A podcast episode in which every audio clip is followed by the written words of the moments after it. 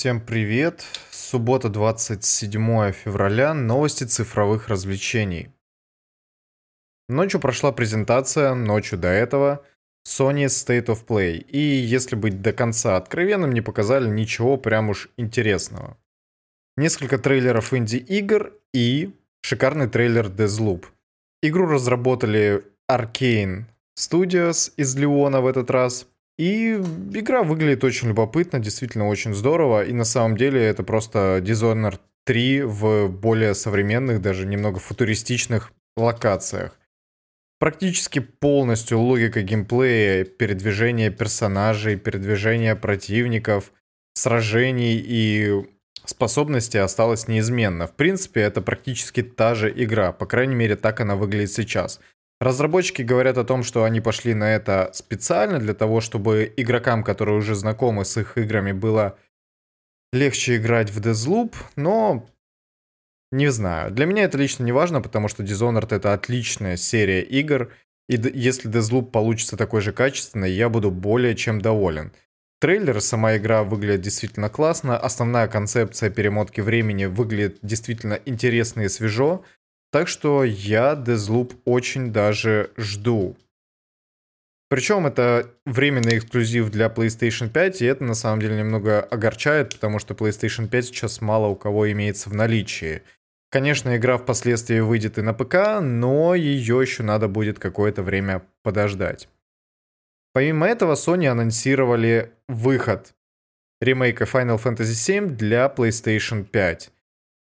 Различные графические фичи подтянут, добавят разрешение 4К, динамическое освещение, туман, ну, все вот эти современные новомодные фишки, о которых, в принципе, лишний раз говорить не стоит. Игра станет выглядеть намного лучше, скорость загрузки увеличится, все, как всегда, это просто обычное переиздание на новую консоль. Ни никаких дополнительных фич не будет. Единственное, что для PlayStation 5 все-таки в игре будет доступно к покупке DLC, повествующая про Юфи. Это, как я уже сказал, эксклюзив, поэтому если у вас есть Final Fantasy VII Remake на PlayStation 4, к сожалению, вам этот контент не достанется. А если у вас ремейка еще нет, то в следующем месяце вы совершенно спокойно сможете забрать его в PlayStation Plus. Такие дела. Помимо этого, для Final Fantasy анонсировали еще две мобилки. Одна из них это такой себе классический батл рояль, события которого развиваются во время сюжета Final Fantasy VII – и вторая — это эпизодическая игра, которая будет захватывать вообще все события вместе с дополнениями и приквелами.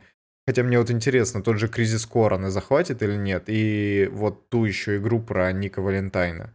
Или это и есть Кризис Кор? Ну, короче, было две игры. Обе были эксклюзивами PlayStation, только одна выходила на PS Vita и рассказывала она про Зака. По-моему, этого наемника зовут Зак. А вторая была про Валентайна. Он же Ник Валентайн или нет? Про чувака, короче, в красном плаще, вы поняли, с двумя пушками, который. Вот. И их события будут как-то включены в канон или нет? Я вообще на этот счет подробностей никаких не слышал. Ну да ладно. Мобилки и мобилки, комментировать тут больше нечего. Выйдут они на iOS и Android. Одна из них, которая Battle Royale, будет доступна в 2021 году. То есть уже в этом вторая, как классическая JRPG, выйдет в 22 И судя по графике, конечно, и не скажешь, что это прям мобилки. Современные мобильные телефоны уже практически добрались до уровня Xbox 360, а скорее даже PlayStation 3, потому что, ну, для мультиплатформы, потому что там было все похуже с графикой. Ну да ладно. Джейсон Шрайер рассказал про катастрофический провал Google Stadia. Он провел свое небольшое расследование, по крайней мере статья получилась небольшой, где поговорил с анонимными источниками из Google. Stadia это очень проблемный проект, как, наверное, и весь облачный гейминг, пока что он все еще не готов к тому, чтобы полноценно заменить консоли и домашние ПК. Так что ничего удивительного в провале этого сервиса нет персонально для меня так уж точно.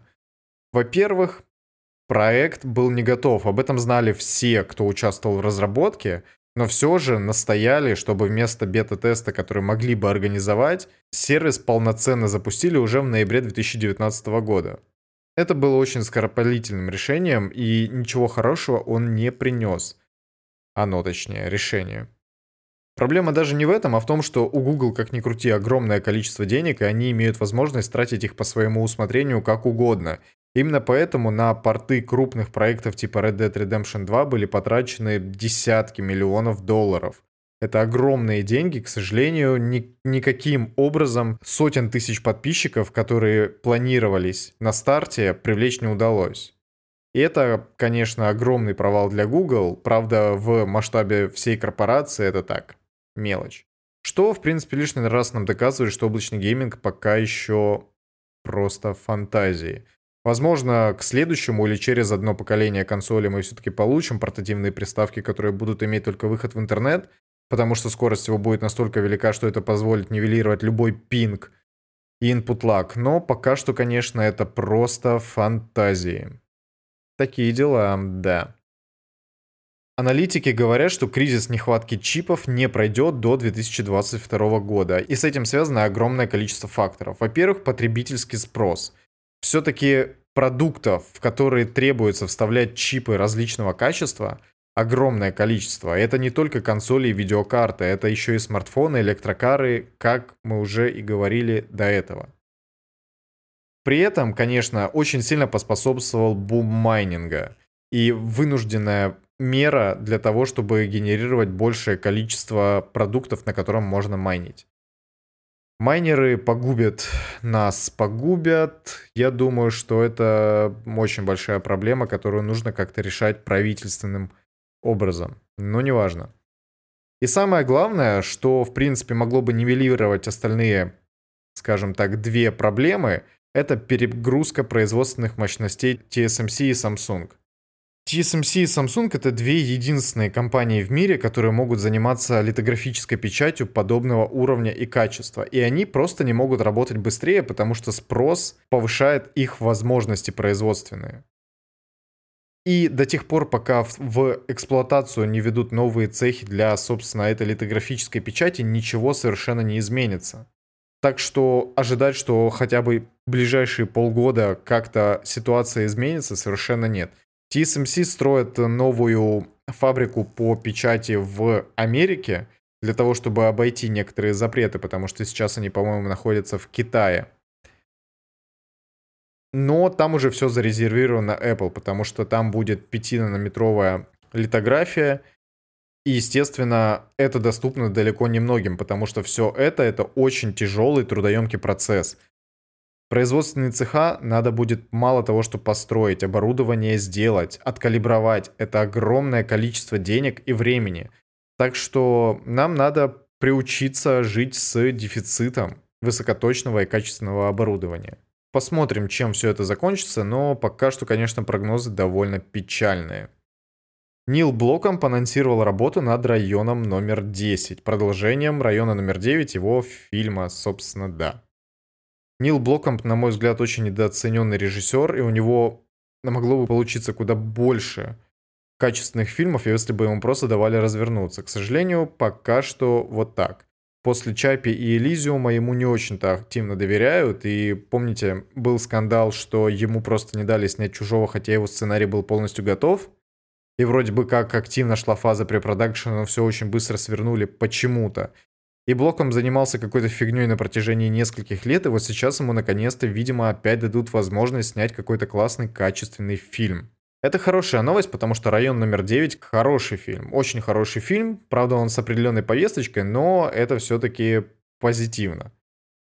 Если Нил Блоком сможет в современных реалиях SGV-культуры как-то продвинуть очередную любопытную идею, будет ли это связано с Африкой или нет, это очень здорово, потому что сейчас вот нужно что-то такое полупровокационное, скажем так. Но говорят, что именно из-за этого никто ему уходу не даст, потому что он продвигает идеи, которые сейчас не популярны, и это может, конечно, очень плохо сказаться. Хотя, учитывая то, какого абсурда достигла вся эта cancel культура, это рано или поздно должно лопнуть как мыльный пузырь, потому что просто уже некуда. Терпеть просто невозможно.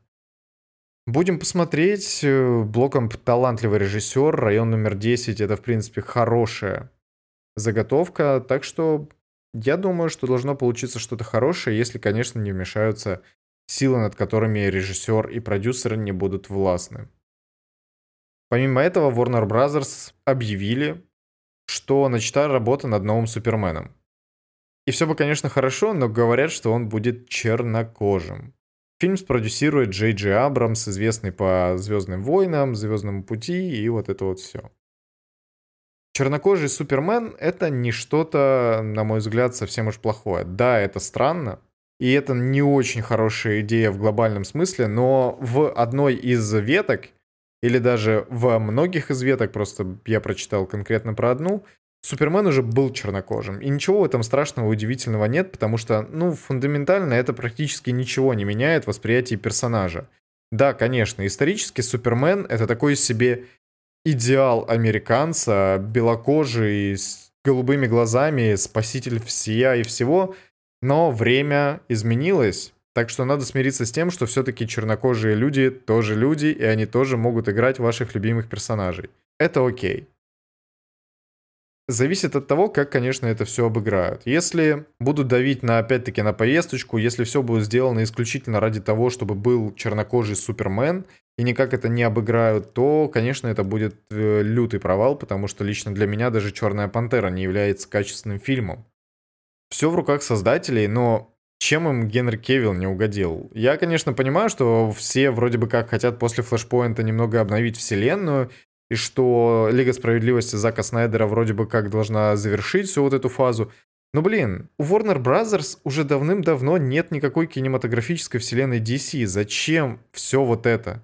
Выпускаете серии фильмов, выпускайте и дальше. Чем вам не угодил милашка Генри Кевилл? Я этого совершенно не понимаю. В общем, да, я немного удивлен, но, конечно, главное, чтобы фильм был хороший. Будет Супермен черным, белым, желтым, зеленым, красным, это абсолютно не важно. Главное, какой он будет персонаж, какая история будет строиться вокруг него и что это в итоге получится за фильм. На этом у меня все. Завтра мы с вами не услышимся, потому что воскресенье, и я расскажу уже в понедельник о новостях, которые вышли за выходные. Так, наверное, будет более продуктивно, потому что обычно Суббота и воскресенье не самые богатые на новости дни недели, так что я думаю, мы ничего важного пропустить не успеем. Всего доброго и до понедельника.